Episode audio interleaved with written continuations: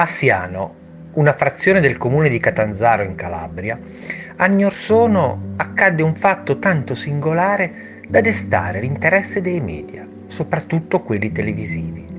In particolare nel 1994 la trasmissione di Rai 2 Misteri, condotta da Lorenza Foschini, dedicò a questa storia uno speciale molto suggestivo e spettacolare. Una delle vallate della città, quella dove scorre il fiume Musofalo, è congiunta da un ponte che fa parte del viale Argento Gaetano. Questo ponte è chiamato dai locali Viadotto di Siano. Il luogo ha una triste fama, in quanto nei tempi passati era utilizzato da coloro che stanchi di vivere ponevano fine alla propria esistenza gettandosi nel vuoto. Ma il 13 febbraio 1936 venne rinvenuto in fondo al viadotto il cadavere di un giovane diciannovenne, tal Giuseppe Veraldi. L'inchiesta delle forze dell'ordine fu subito archiviata, in quanto il tragico episodio fu catalogato come uno dei tanti suicidi che il luogo annoverava nella sua storia. Ma questo episodio non era destinato a perdersi nell'oblio, infatti qualche tempo dopo sarebbe ritornato agli onori della cronaca. Il 5 gennaio 1939 una fanciulla di soli 17 anni, Maria, si trovò a transitare sopra il viadotto quando, ad un certo punto, iniziò ad ansimare affannosamente, stramazzando al suolo con il tipico respiro di coloro che stanno per cadere in una trance spiritica. Fortunatamente la giovane era in compagnia di amiche che la condussero a casa in uno stato di evidente confusione. Giunta alla sua abitazione, cominciò a interloquire con i suoi familiari con una strana voce dal forte timbro maschile. Insisteva dicendo che quella non era casa sua e che voleva parlare con sua madre.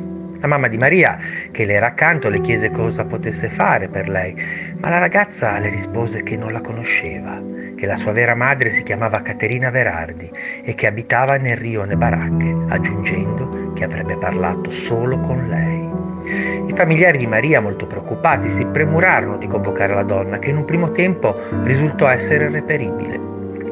Riferito alla ragazza l'impossibilità di rintracciare la donna, Maria iniziò a manifestare un insolito comportamento. Chiese di essere accompagnata in un'osteria, la stessa dove fu visto l'ultima volta Giuseppe, e lì iniziò a fumare, a bere vino e a giocare a carte, tutte cose che la ragazza non aveva mai fatto. Inoltre volle che le fosse servito del vino contenente sale e semi di papavero, come se stesse riproponendo un oscuro copione. Fu riportata a casa dove passò la notte insonne, invocando sempre il nome di Caterina, sua presunta madre. La donna fu rintracciata e nonostante le indubbie reticenze si precipitò a casa della giovane per capire il motivo di tale convocazione. Quando Maria vide Caterina gli si rivolse con lo stesso amore di un figlio che rivede la propria madre dopo anni di assenza. Mamma, sono io, disse Maria rivolgendosi alla donna, e vedendo la perplessità della stessa aggiunse, sono Giuseppe, mamma, non mi sono suicidato, mi hanno ucciso. Tale rivelazione fu per la donna sconvolgente, ma tanto era lo stupore che ascoltò in silenzio senza proferire parola. Mi hanno ucciso per amore, continuò Giuseppe per bocca di Maria inconsapevole medium, rivelando anche i nomi degli assassini. Mi hanno avvelenato con il vino e poi mi hanno rotto la testa con un bastone.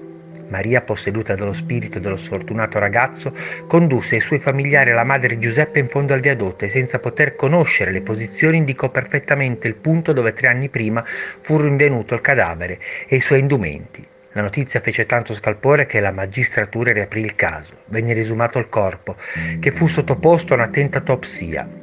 Risultò che i colpi che aveva subito Giuseppe non erano stati causati dalla caduta del viadotto, ma colpi inferti con rabbia e crudeltà. Nonostante tutto ciò i colpevoli non furono mai incriminati per mancanza di prove.